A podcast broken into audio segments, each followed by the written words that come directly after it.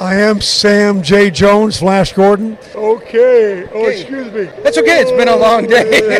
the dome always does that to me. Okay. it's good to be seen. It really is. And you're listening to Sci Fi Saturday Night. Sci-Fi Saturday night. Sci-Fi Saturday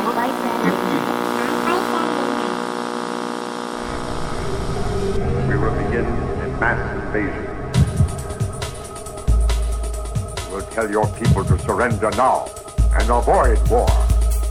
Don't think you get me so easily! It is now time for us to put Earth under our rule. It's your sacred duty to tell us the truth. Confess, confess that you've been guilty of witchcraft. You expect me to believe that you can overrun the entire world? We cannot be defeated. We have never been defeated. That is Yeah, they're dead. They're all messed up. Sci-Fi Saturday night. From a very dark corner of sublevel 12 in Area 51, hello and happy new year and stuff, and welcome to Talkcast 337, this week's edition of Sci Fi Saturday Night. Tonight, with all new stuff. Well, actually, not much new except for some super cool holiday presents, and I'm the Dome.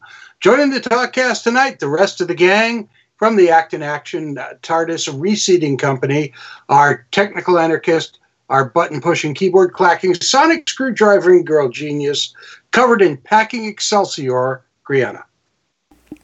Hey. Nice energy. From the stacks of her personal space in the Dank Dungeon's long drive to nowhere, she befriends robots, invites aliens to lunch, and has been known to have knitting circles in Stonehenge. Welcome, Sombrarian. Hey.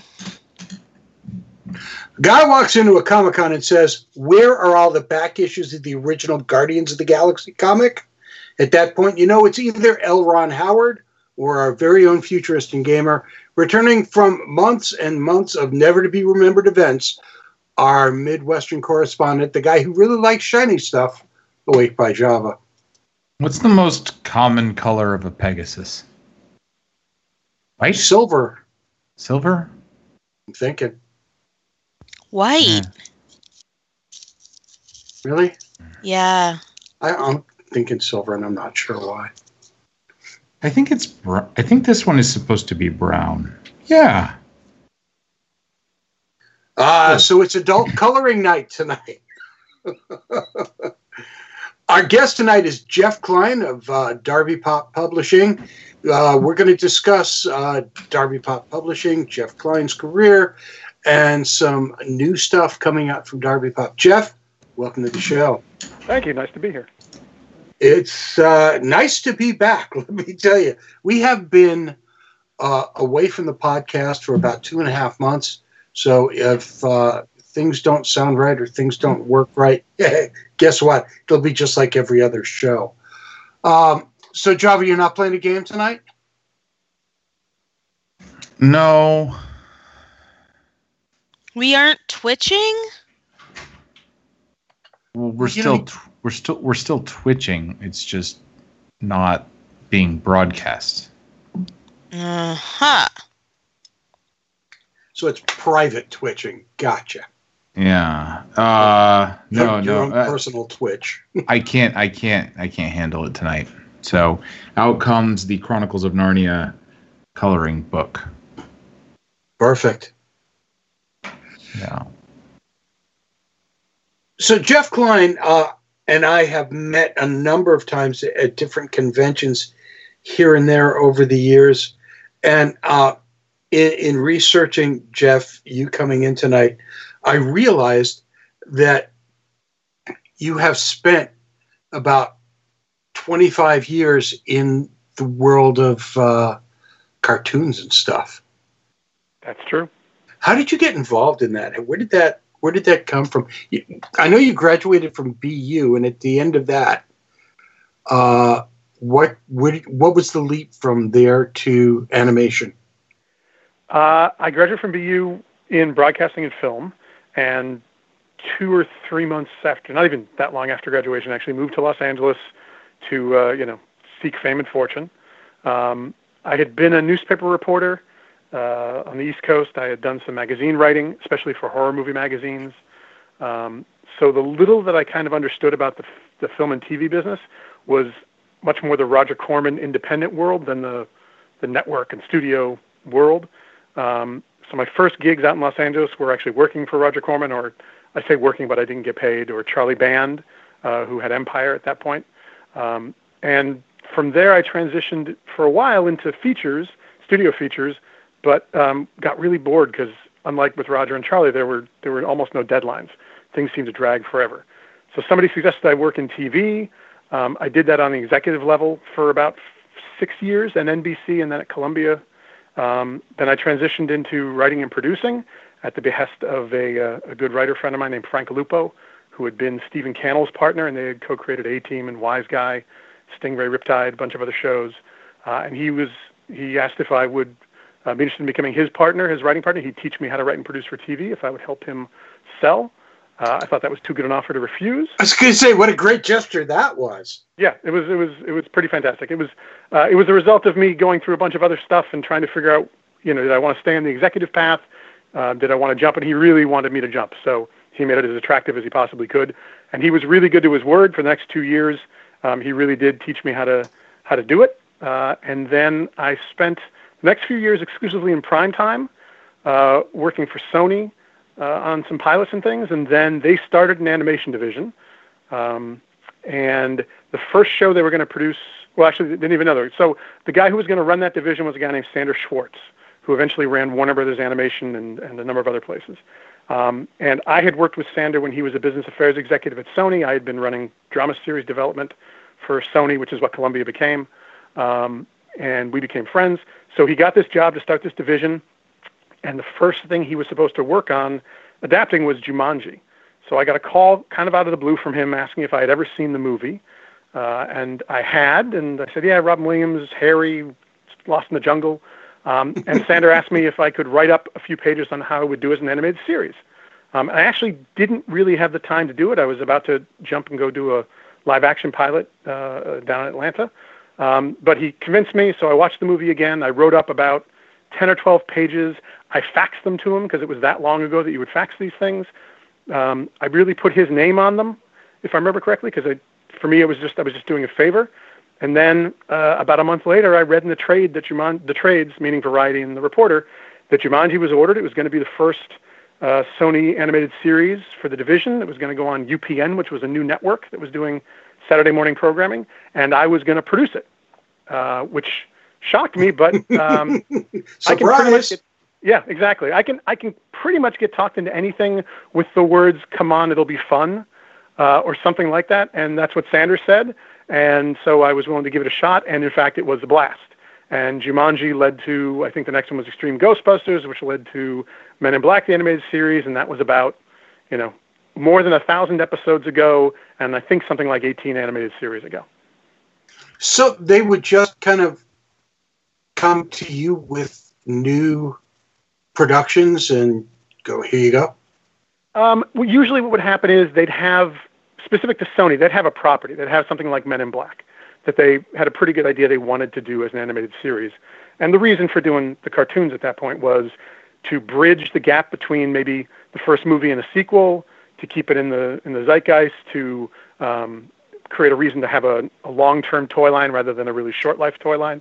Um, but they wouldn't necessarily know you know what they wanted to do with it as a TV series. So um, a lot of times they came to me with a title and and all the exi- the movie and the existing backstory. But part of my job was to put together a team and try to figure out you know what's that series going to be. So a lot of times I would write the Bible, um, which is kind of you know, the breakdown of what, who are the characters, what's the world, what are the rules, what's the franchise, how's the show work, um, and then I would stay on to actually hire everybody and and run the series. And um, you know during the heyday at Sony, I was doing three shows at a time for them, and I was also still working in prime time as well.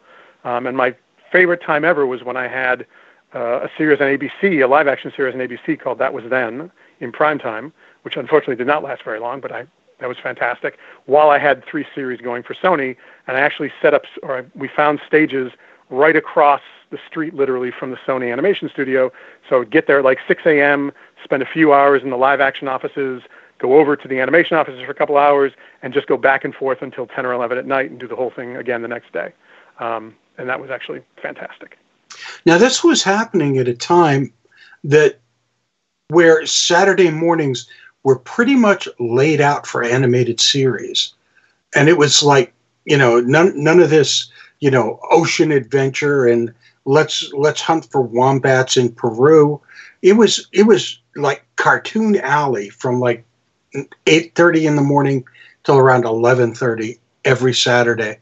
And you had some of the coolest stuff happening there because uh, basically that was my prime time Saturday mornings because I would just I've always loved animated uh, cartoons as opposed to I guess unanimated cartoons. In any case, uh, you did Men in Black the animated series, which you mentioned, and also Jackie Chan Adventures, which was those were my two favorites during that time period. Yeah, obviously two of my favorites as well. And what's interesting about that time is the competition for Saturday morning was fierce at that time. You had Fox Kids who were were kicking butt with X Men, um, Kids WB, which who had a number of shows for. UPN was still around. Plus, you had the, the quote unquote big three networks of ABC, CBS, and NBC all programming Saturday morning cartoons. It was a pretty incredible time to be a kid, actually. And it was a inc- pretty incredible time for you to be right at the crest of that before it started going away around 2005, 2006. Yeah, you know, it went away as far as the Saturday morning part of it is concerned, and I definitely miss that. I definitely miss um, the, the the fact you had, again you had six networks competing against each other. And as a kid myself, that's what I grew up on. I grew up on at the time it was three networks, but I grew up on those three networks, and you'd actually join the club of the network that you had the most affiliation with. It was actually in Yep. comic books. They'd advertise, you know, Funshine Saturday on ABC, and you'd join the Funshine Saturday Club, and you'd get a button and a certificate and, uh, you know, list of the shows that were going to be on, and you'd watch the preview show the Friday night before the Saturday morning shows premiered. All three networks at the exact same time would run a preview show where they'd have some star of the network um, hosting clips of the shows that were going to premiere the next morning. And flipping back and forth, because you couldn't tape anything back then, flipping back and forth between those three shows was a ritual that you would do and try to pick out which shows you were going to watch, and you'd circle them in TV Guide, and you, you know, that was how you spent your Saturday mornings. And if you were me, you had like knockdown, drag out fights with your little brother about which one you were going to watch. Absolutely. and I won because I was physically bigger And and smarter. So, Uh, and, and you're still working in in animation. I am. So, you know, one of the things that happened is those network Saturday mornings went away, but then you had the rise of the cable channels, the Nickelodeons, the Disney channels, both the, the preschool versions and um, the older versions, um, things like Cartoon Network, HBO Family. So, you know, luckily, um, I've been able to continue working animation for folks like that. And then most recently, now it's probably, I don't know, six years ago maybe, um, Hasbro bought a network. It was Discovery. Uh, they renamed it the Hub, and I was the first person Hasbro brought in to sort of set up a studio for them and produce the first series, which was Transformers Prime, and that led to me doing two more Transformers series plus a GI Joe series. Um, so as long as there's outlets, I am happy to produce animation for anybody who who will have it. Um, and right now, quite honestly, as much as I may miss the shows of my childhood or even those shows that I worked on in the 80s, in the early 90s, this is really a golden age of, of animation. I mean, the, the choices, the different kinds of shows, the breadth, the quality of the animation and the writing has never been higher than it is right now. And the, the cool thing was, aside from being able to do what you want to do and having fun doing it, you also won a, a, a ton of daytime Emmys for animation and an Annie Award, which I did not know existed. the Annies would probably be very hurt to hear you say that, but uh, I know, and I feel bad about that too, because I, I was reading in your bio that you won an Annie Award, and I'm going, cool. What What's hell is that? exactly. and that, That's that you- actually a really amazing connection. I don't know if you know, but BU's archives in the library has a collection has a large collection of Little Orphan Annie comics. I did not know that. And you graduated from it was that it like osmosed out into the ether. Nicely done. All along all along Comm Ave there. So for the people who don't know what the hell you're talking about, Boston University uh, is actually on various buildings, and the and the College of Communications are actually on Commonwealth Avenue in Boston. the worst road in the world for both pedestrians and drivers. I, it's not the worst street in the world for pedestrians. It's, Boston in general is not a great place to be a driver. That's true. It's true. Well, I feel like for pedestrians, the drivers get so annoyed that they start to like aim for you. That's true. Yeah. it becomes sport. Death Race 2000. Absolutely. Anyway, we'll stop reminiscing about BU now. I didn't realize. So obviously, you went to BU. I didn't. I worked in their library for years, though. So I am very familiar with the area and with the library co- collections, and not much else. So, what was it that took you out of this incredibly cool world of animation and said, you know, uh, I'm really thinking I want to do publishing now? Where did that come from? Well, first of all, it's not an either or. Um, you know, I started the comic book company, Darby Pop Publishing, about three and a half years ago when I was still producing some of the Transformers series for Hasbro. Um, and basically, what happened was I lived in Los Angeles for 20 plus years. Um, got married, had a child, Darby, whom the company is named after. Um, and when she turned five, my wife and I kind of looked at each other. We were both from the East Coast, raised on the East Coast, and kind of decided that if we were ever going to try to raise her somewhere else, and we had talked about that for a long time, that, you know, kindergarten was probably the time to do it. After that, she was going to be too old to think snow was fun. If she had never been exposed to it, she was going to get to snow and then decide this is horrible. So we actually left Los Angeles in 2008 um, and moved to Southern Maine, which is where I live now. Um, and the Hasbro gig required me to go back and forth for the next five and a half years every 10 days. So I would do two weeks in LA and one weekend, and then one weekend, two weekends in uh, in Maine. And eventually, after five and a half years, that got to be just a little too much. So the comic books grew out of a desire to figure out something I could do from Maine that would require me to be in LA less often. Um, and still be able to work with all my writer and artist friends from the animation, because a lot of those folks are the people who get involved with uh, creating the comics for Darby Pop. Um, and the thought was that we can make comic books, and I won't have to be in LA quite as often to pitch things because the books can speak for themselves. So that was the genesis of it. And, and from kind of a little acorn of, hey, here's an idea, uh, you've put together some amazing titles. Thank you. And actually, uh, yeah, the acorn's a great uh, word because it really started with me thinking, oh, you know, I have this one idea, Indestructible. I'd really like to do it as a comic book. I'm going to see how I can make that happen. I met with some industry professionals because I knew very, very little about comic books other than as a fan. Um, and then I started mentioning to a couple of my writer friends what I was doing, and suddenly everybody had an idea, and it became one book that I was going to write to, okay, well, if I'm doing all this research and I'm putting together this mechanism to, to do my own book, I can do your book too, Eric Garcia, or I can book your I can do your book too, John Raffo. Um, and that's where it really grew from. It grew from an acorn to what's now, you know, a small forest, but definitely a, a, a forest. It's what what you've got in, in Darby Pop is original. You've you've got projects that stand on their own and uh, are very well defined, well thought out, fun stuff. But they're they're all original stuff, and and I mean, that's that's the thing that that I find most exciting about what it is that you're doing.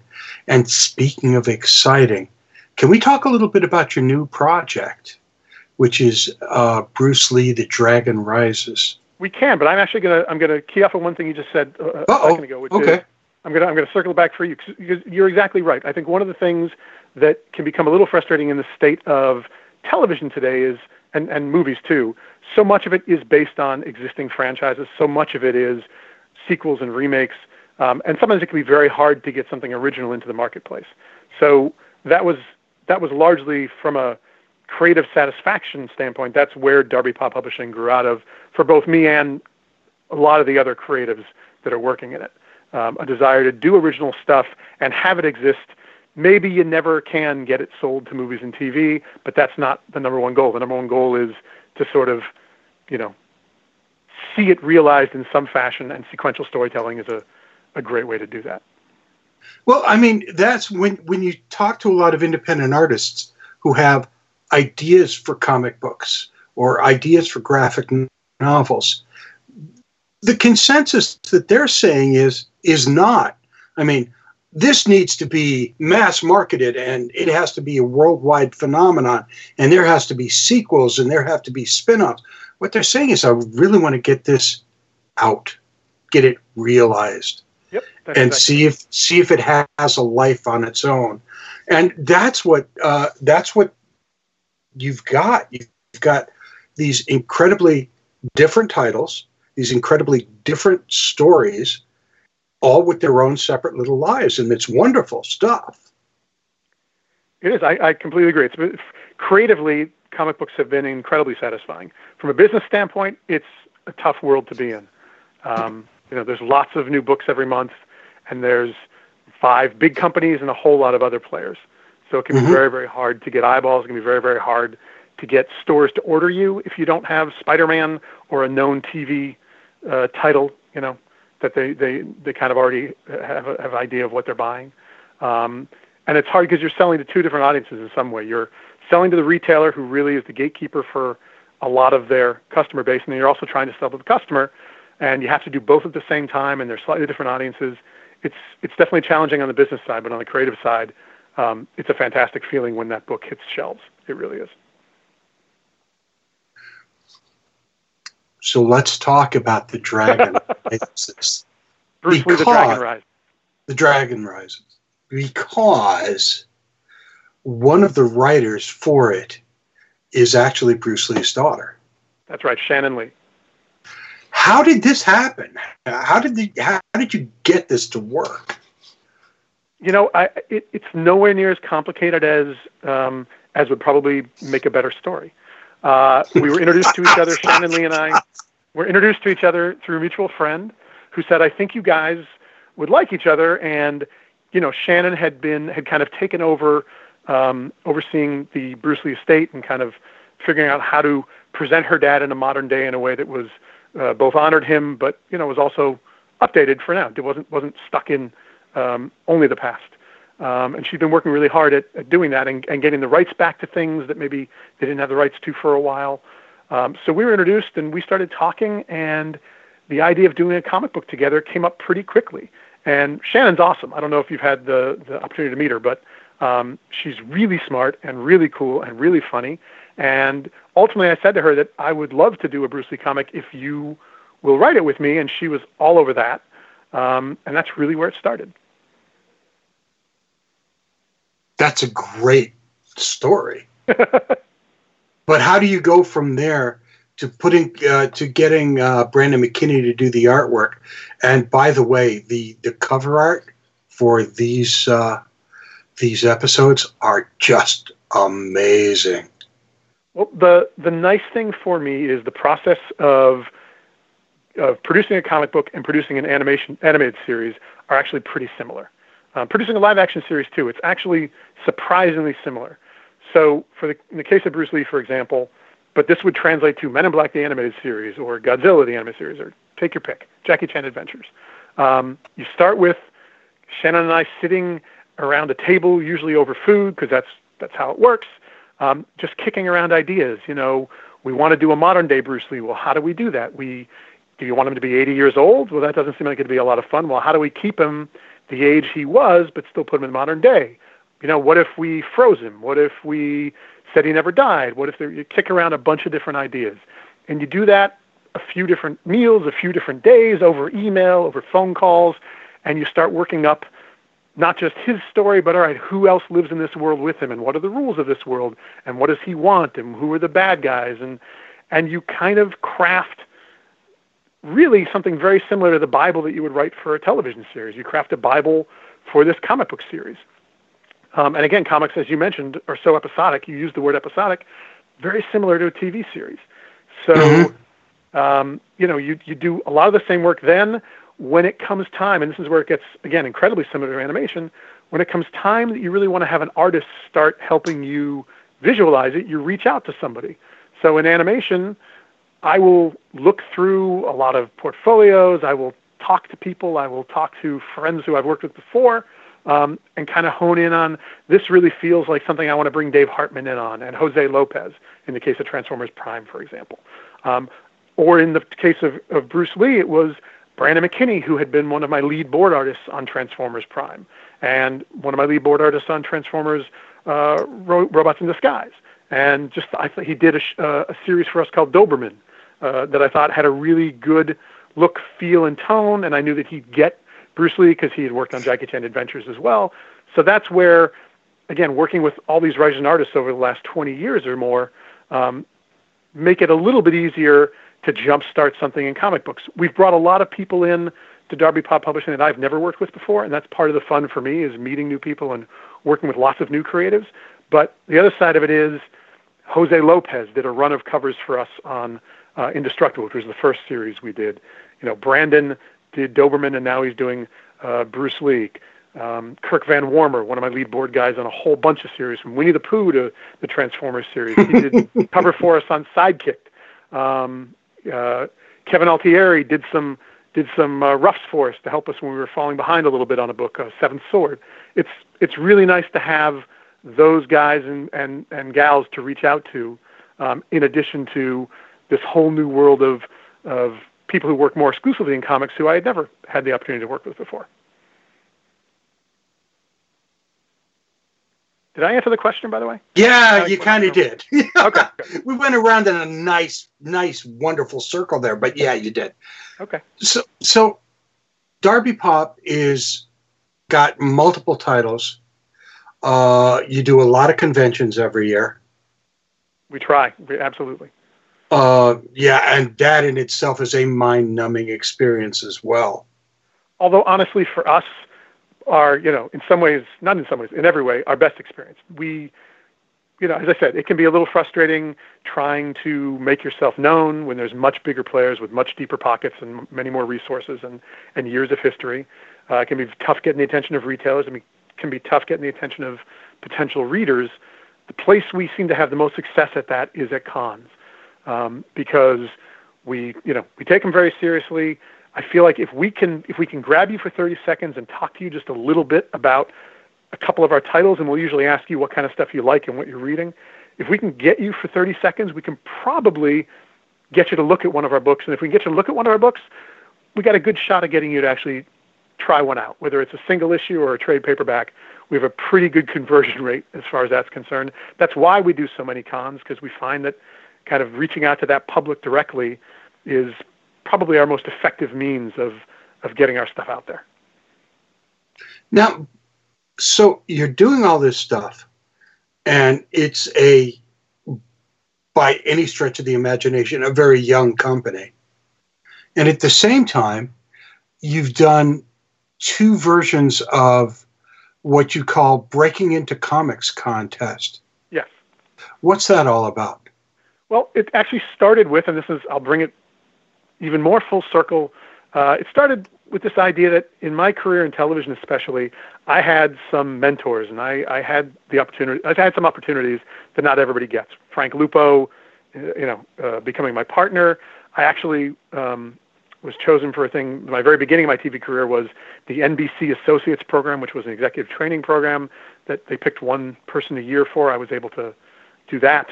Um, so I, I was really lucky in my career and had people who believed and supported, and also some opportunities that not everybody gets.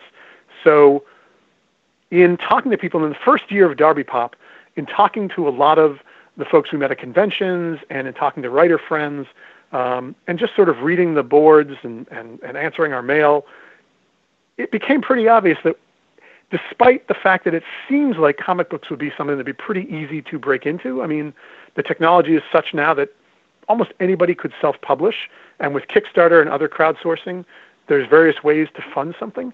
But the truth is, you can produce your own comic book, but it's very hard to get distribution. It's very hard to also have the resources to market it or you know advertise it or push it in some way.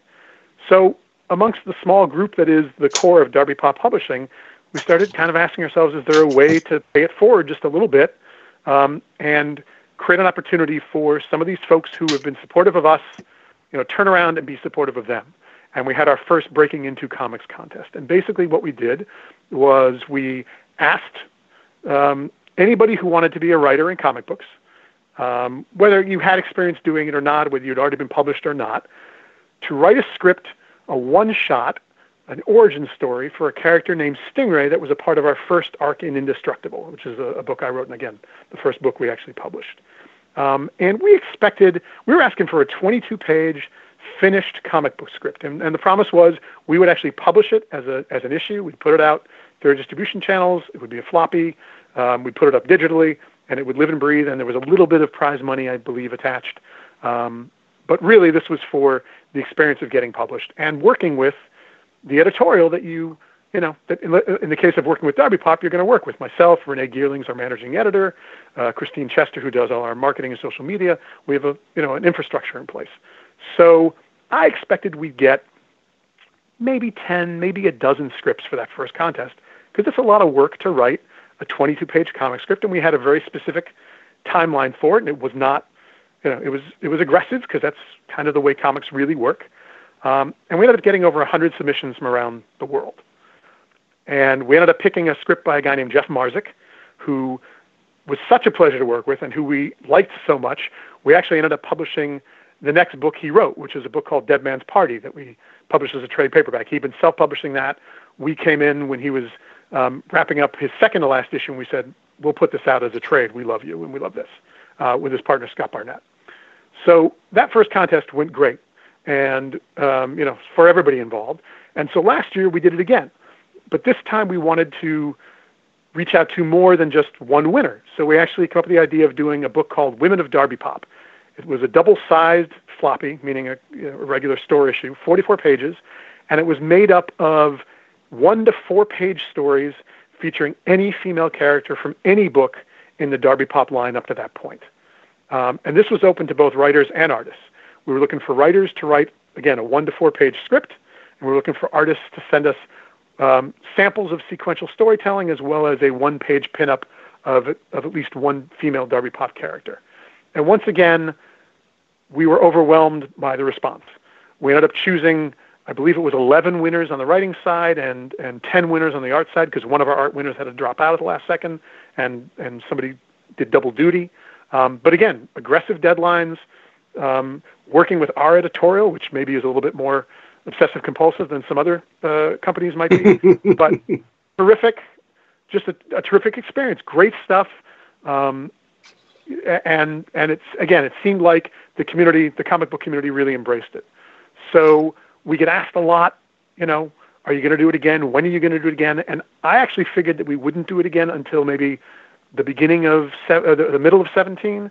But because of a bunch of things falling into place, we actually just about two weeks ago launched Breaking into Comics 3. Um, and that one, which you're actually going to have a bit of an exclusive here. The original deadline for that one was supposed to be January 20th, but I am telling you guys that that's actually going to be extended till February 10th because we've gotten so many requests to extend it due to the holidays. And some Very started nice. it right around Christmas, New Year's, which was probably a terrible idea, but sometimes we do stuff without thinking about it. Um, so, in in fairness to all, including ourselves, quite honestly, because we're all still a little bit in a post-holiday hangover, um, we're extending it to February 10th. And this year's contest is specific to a book we published called Sidekicked. And Sidekicked is available as a trade. Uh, it's available as single issues digitally. It never came out as floppies, but the trade's available now on Amazon through comic book retailers. Um, done really, really well for us. Written by a guy named Russell Bretholz. So the idea is, again, we're looking for writers and artists in this case, but rather than doing 11 different art writers and 10 different artists, which got a little bit hard to manage ultimately, um, we're looking for two and two. So we're asking writers to write an 11 page story, complete script, finished comic book script, although it doesn't have to be perfect in formatting by any means, um, focusing on one of two teams that are hinted at but not necessarily seen that much in the sidekick trade. And that's the team of Atalanta and Frostbite or um, Flying Fox and Jolt. And there's information about these characters. If you go to our website at darbypop.com, there's links that'll take you to um, a little bit of a deeper dossier on some of these characters. But again, the bottom line is an adventure with Atalanta and Frostbite or Flying Fox and Jolt. And the idea is give us either their first meeting or their first mission together or both if you want to conflate those things. So if they click on the link, uh, uh, where is it? I just At darbypop.com, it'll it comes up. It's usually one of the the top of page things. Otherwise, it'll be. It, oh, breaking into comics number three, Exactly. spotlighted on Sidekick. If you click on that, that gives you all the details that you need. gives you all the details that you need if you want to then dig a little deeper. Um, again, Sidekicked by uh, Russell Bretholz is up on Comixology and other digital formats, also available as a trade. Um, but you know, arguably, you could read the dossier um, and maybe maybe do the work without actually um, familiarizing yourself. But I wouldn't I wouldn't advise it. You you kind of you do want to be aware of tone. You want to be aware of kind of the way the world works. So I'd suggest you at least take a look at uh, borrow sidekicks from your library if you don't want to commit to purchasing it yourself. Um, and then for artists, the idea is send us one page of um, sequential art, and it can be sequential art from anything. Doesn't need to be specific to Darby Pop, and a pinup of either Atla- Atalanta and Frostbite or Flying Fox and Jolt, or both. Um, and once again, what we're going to do is we're going to pick this time two winners from all the scripts we receive, and we're going to pick two winners from the artists who submit, and we're going to pair them up, and we are going to publish these two stories as a digital issue, a special digital issue of Sidekick, and as a bonus material in the reprint we're doing of the Sidekick trade because we are incredibly close to selling out of the Sidekick trade, and quite honestly, by the time we probably finish this contest, we will have sold out of the Sidekick trade. So we're going to republish it, and to make it unique, we're going to include these two new 11-page stories in the reprint. Very cool. Very cool. So, uh, when you see Darby Pop's booth at a convention, first of all, it is jammed with books and artwork. And there are usually two or three authors and artists there as well. Yep. Drop by, say hi, tell them you heard about them from us. Check the stuff because some of it is bound to be of interest because it is so eclectic and so wide ranging. And I you, you can't fail to have a good time. Jeff, thank you so much, man. Oh, thank you so much. I really appreciate it. And I, just to put a, a point on it, so with the contest, there is a small cash prize. It's a hundred bucks for the writers who win hundred bucks each, two hundred bucks each for the artists, um, and some copies of the book, obviously. Uh, but this is really for folks who, you know, maybe have been only self-publishing or have never been published. Um, it's a way to get a foot in the door. You know, we we take it very seriously. We read absolutely everything and look at absolutely everything that gets submitted. Um, if you have any questions at all, you can send questions to us through the website or via Twitter or Facebook or any other other social media. Um, and thank you guys very much for uh, for letting us talk about it on uh, on the show. We appreciate it. Well, we appreciate having you here, and uh, we're going to see you. Uh, gosh, where are we where are we going to see you next? Uh, we're Uh, going to be we're going to actually be in Portland at the WizardCon in Portland, Oregon, for the first time. We're doing that one for the first Oh time. wow, nice. Then we're going to be back at Emerald City in Seattle, which was a fantastic show. Uh, both a great show and a great show for us last year when we did it. So we're back at that. Um, then I know we're doing C2E2 in Chicago, um, which I think is uh, April, maybe late April. Um, maybe we, we tend to do a couple of shows in LA, WonderCon, um, the Los Angeles Comic Book Convention. We obviously do Gary Sohmers shows. Um, At Northeast Comic Con. Comic Con. He's, I know he's changing the venue and the dates may not all be set for the year, but we try to do those. Um, uh, you know, we've done a number of shows in Connecticut. We love doing Free Comic Book Day um, with uh, with Jetpack Comics in New Hampshire. Um, they're always really good to us. Uh, so we, we try really hard to do at least a con or two a month. Um, more on the East Coast because that's where I am, but also a few on the West Coast and the middle of the country because um, Renee Geerlings is out on the West Coast and we do have folks in the middle of the country as well. So um, if there's a con we should be doing, if you've got a con you love and we haven't been there, again, write us about it. Tell us about it. It may just be something that hasn't hit our radar yet. Have you been to Granite Con yet? We have, and we love Granite Con. We hope to Ah, return cool. to that one. Absolutely. Good, because that that's our kind of home base, Absolutely. Yep. and we we'll love to see you there. Well, Jeff, I can't thank you enough for joining us, and and it's it's been a real pleasure, and I hope to see you again soon, really soon. And uh, as you talk about new stuff and everything else, enjoy it. Thank you. Have a, great, have a great New Year, everybody. thank you very much. Yes. Do you know who's coming up in the next couple of weeks? Not a clue. On the 28th of January, Chris and Alan Hebert of HB Comics come by to discuss their Kickstarter for the new Team Synergy comic. And on February 4th, the Victoire returns for the hat trick. I don't know what trick that is, but there's a hat trick. Sci-Fi Saturday Night is the official podcast of Planet Con, Northeast Comic Con, and say hello to our friends at Super Mega Fest, booksblues.com, and comicarthouse.com. Visit Comic Art House for some of the best deals on original art, some of your favorite artists. And if you have a free moment, take a look at Sci-Fi Saturday Night's first anthology, My Beautiful Family, now on Amazon and Target. Our intro music was provided by Rob Watts. And more of on our but. Check out their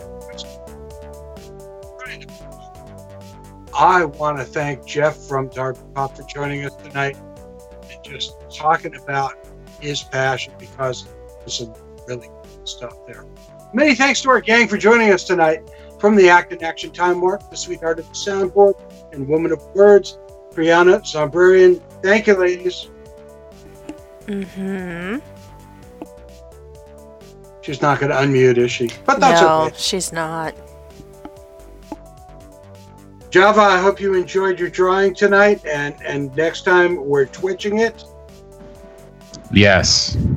This is Dome saying Terry and Jeannie, shared pain is lessened, shared joy increased. Thus do we all refute entropy.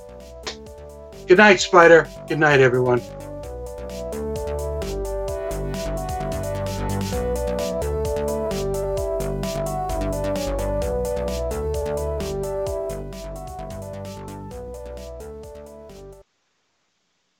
Oh, I know.